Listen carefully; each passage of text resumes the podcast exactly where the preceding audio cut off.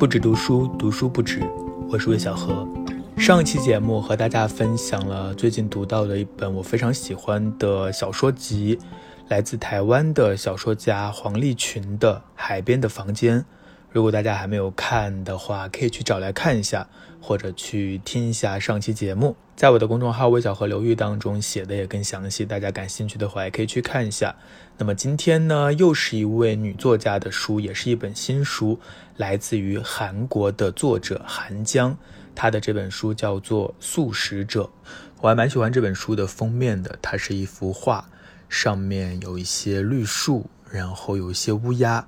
在最中间坐着一个穿着白色衣服的女人，在这本书上，除了书名《素食者》之外呢，还有一句话，写的是：“瞧瞧你的样子，你现在不吃肉，这世界上的人们就会吃掉你。”嗯，这句话看起来有一点莫名其妙，但是如果你读了书的话，就会知道这句话到底指的是什么意思。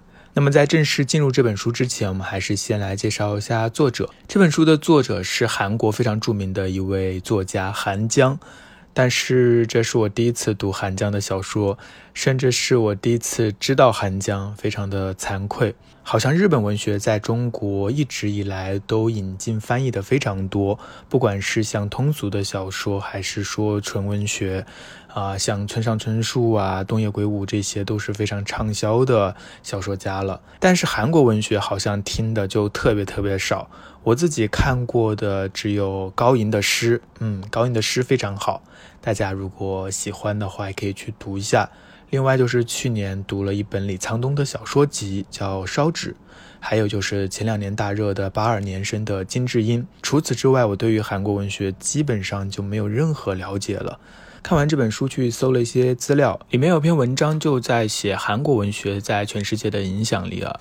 首先有一点，就是因为韩语它是一个非常小众的语种，它不像汉语，不像日语，比英语虽然不及，但是相对来说还是比较强势的。另外，韩国的文学传统确实没有日本、没有中国来的深厚，所以可能大家的关注度没有那么快跟上。韩江是出生于一九七零年的一位作家，大概在九十年代出道，在韩国国内是得了很多的文学奖项的。不过最大的一个奖项应该还是二零一六年，就是这本《素食者》的英译本获得了布克国际奖。不仅韩江名声大噪，也让韩国文学在世界范围内有了一个小小的声音。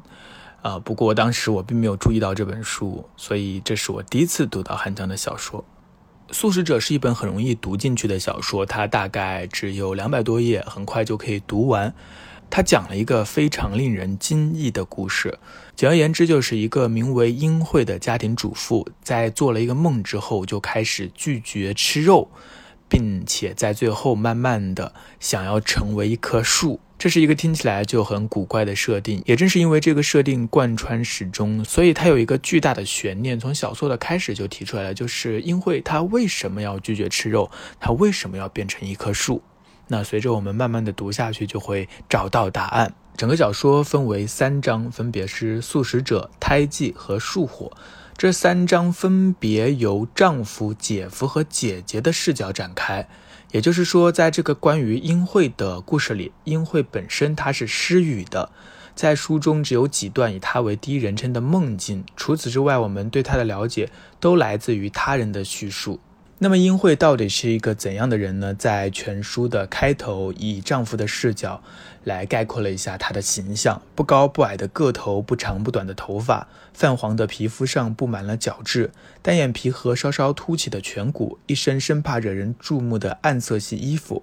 这个丈夫说：“我之所以会跟这样的女人结婚，是因为她没有什么特别的魅力，同时也找不出什么特别的缺点。”总而言之，在丈夫的眼中，妻子就是一个非常非常平凡的，同时也是他所需要的那样的妻子的形象，也是一个在男权社会下的一个得体的妻子的形象。她每天早上六点钟就会起床，然后为丈夫准备一桌有汤、有饭、有鱼的早餐。她平时还会接一些出版社的漫画稿来做一些对话框输入文字的副业。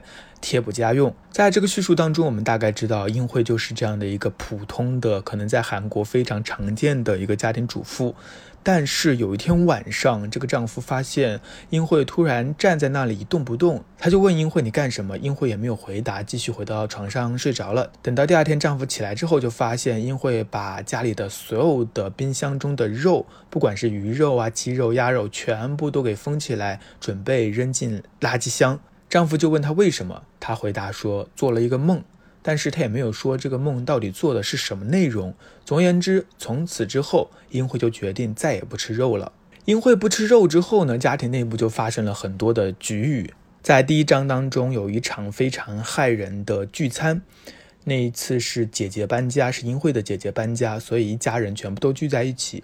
英惠的父母也从外地赶来了，在座的有英惠的父母、英惠和英惠的丈夫，包括姐姐和姐夫，以及弟弟和弟媳。这么多人坐在一起吃饭的间隙呢，家人就谈起了英惠不吃肉这件事情。说着说着，大家都越说越气，特别是父亲，他看劝说没有效果，就勃然大怒，命令儿女将英惠的双手抓住，然后他夹了一块肉硬塞进他的嘴巴里。英惠反抗不过，就用刀划过手腕，鲜血喷涌而出，全家人都非常震惊，当然打了幺二零，立刻把他送进了医院。其实，在生活中有各式各样的素食者，比如说出家人，他们不会吃肉；比如说一些为了环保主义的这些环保人士，他们也不吃肉；或者还有一些人因为健康原因选择吃素，他们照样生活的好好的。为什么英惠不吃肉就会引起这么大的反应呢？这里面有一个原因，就是英惠不吃肉，她没有一个合理的理由，并且对于这个决定非常的坚决。在丈夫的眼中，妻子以前都是非常平凡、非常听话的，但是突然之间有了自己的决定，这使他感受到了一些不可掌控。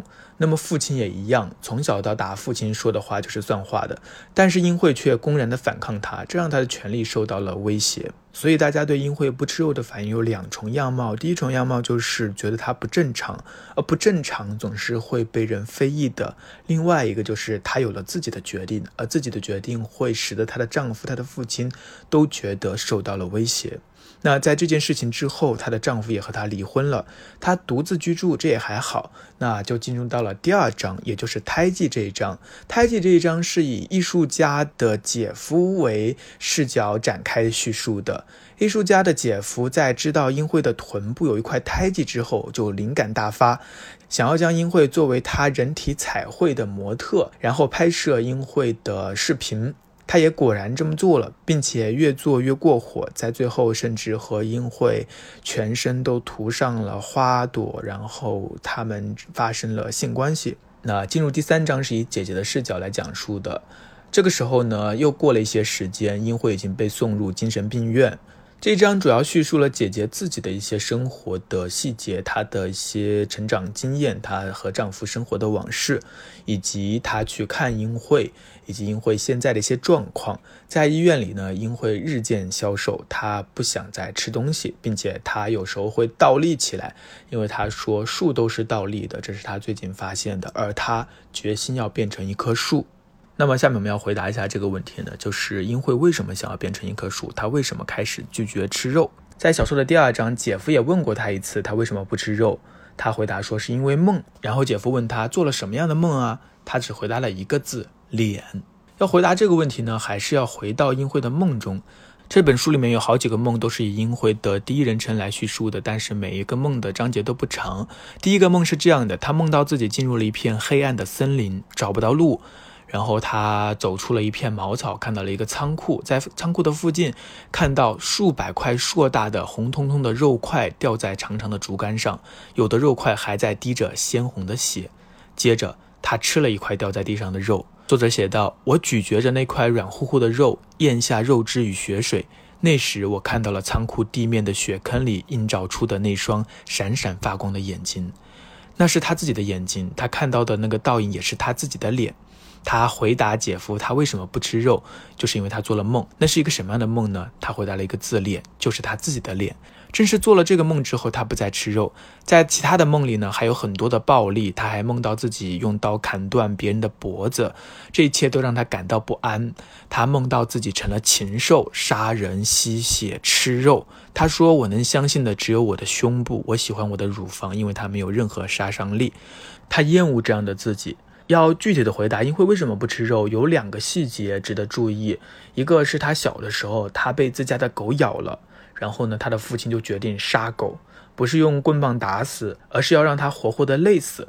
他的父亲不知道从哪里听说，说累死的狗肉更嫩，所以他就开着摩托车把小狗拴在后面跑。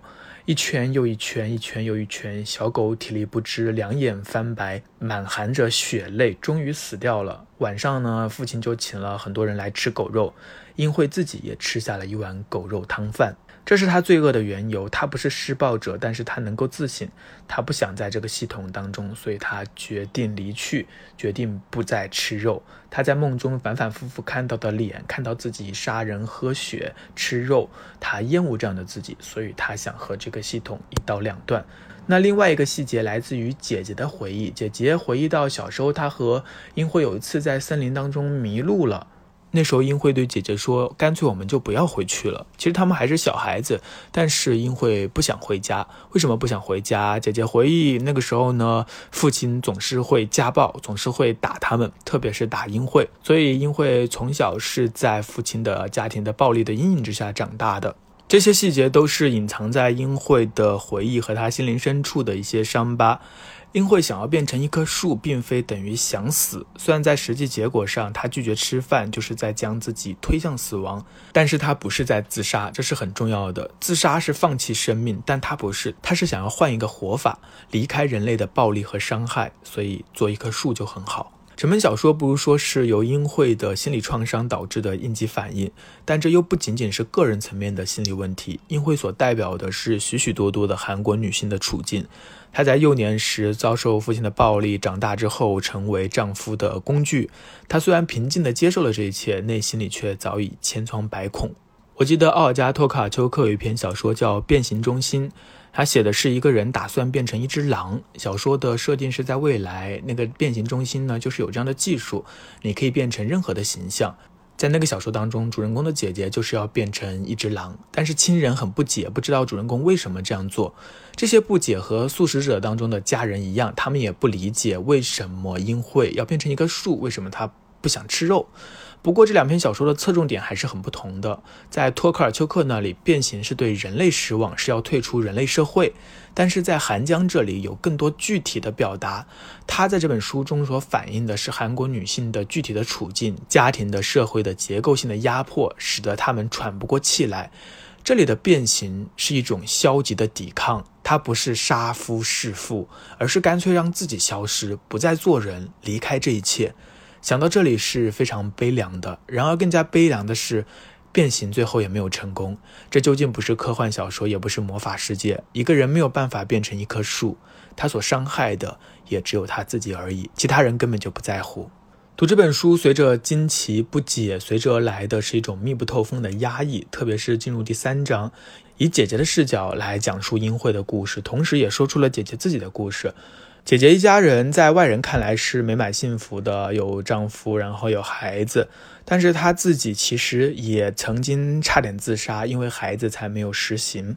她自己过得也非常的不如意，只不过她咬牙坚持了下来，最后也只有她继续照顾着英惠。这本小说它的主题，它的很多的故事的设定，其实都是非常东亚的，只有东亚的文化可能才更好的能够理解，呃，女主角。或者说，英惠她所受到的压迫，她的一个地位。这本小说不是被翻译成英文之后就获得了布克奖嘛？但是，但是我昨天看了钱嘉楠的一篇来谈，就是《素食者》的英译本和中译本，以及包括韩文原文的一篇文章的对比。就是他提到，英语译者其实在英译本当中做了很多的改动，把一些他认为可能西方读者、英语世界的读者不能理解的行为，干脆把它改掉。比如说有个细节，英惠不吃肉之后，她的丈夫就打电话。给她的岳父岳母，她的岳母呢后来打电话给她丈夫，第一句话开头就是“我都没脸见你，我对不起你”，跟她的丈夫说的。这在我们应该很好理解，就是这个英惠她的妈妈觉得英惠这么做，嗯，给很丢人，很对不起自己的女婿。但是西方读者是无法理解这个岳母她的这个心理动机的，所以呢，这个英语译者他就直接把这句话给改掉了，改成了说你一定会为他感到羞耻吧？就说这个丈夫你一定会为他感到羞耻吧？其实意思已经变掉了，所以中国的读者读起来可能更加会有共鸣吧，因为。呃，我们的家庭结构、我们的社会氛围，某些方面还是有相似之处的，至少肯定比西方和东方的这种差距要小。那如果我们退后一步，以技术的角度来看这本小说的话，我觉得是我目前看到的。呃，比较成熟一些的文学的作品，韩国的文学作品，因为之前也看了金智英那本书，就觉得那本书，嗯，就文学性比较少，更多的就是一些社会话题。那这本书它还是有很多的隐喻，然后有很多文学技巧的设置的，所以读起来感受还挺好。好的，那么关于素食者，今天就聊到这里。如果大家意犹未尽的话，也可以到我的公众号“魏小河流域”去查看更多的书评文章。如果你喜欢不止读书这个播客的话，请一定要记得订阅，这样的话我们才能够保持一个稳定的联系。当然，我也非常希望大家能够多多的评论，多多的点赞，这些都是对我非常大的鼓励和动力。今天的节目就到这里，我们下期再见。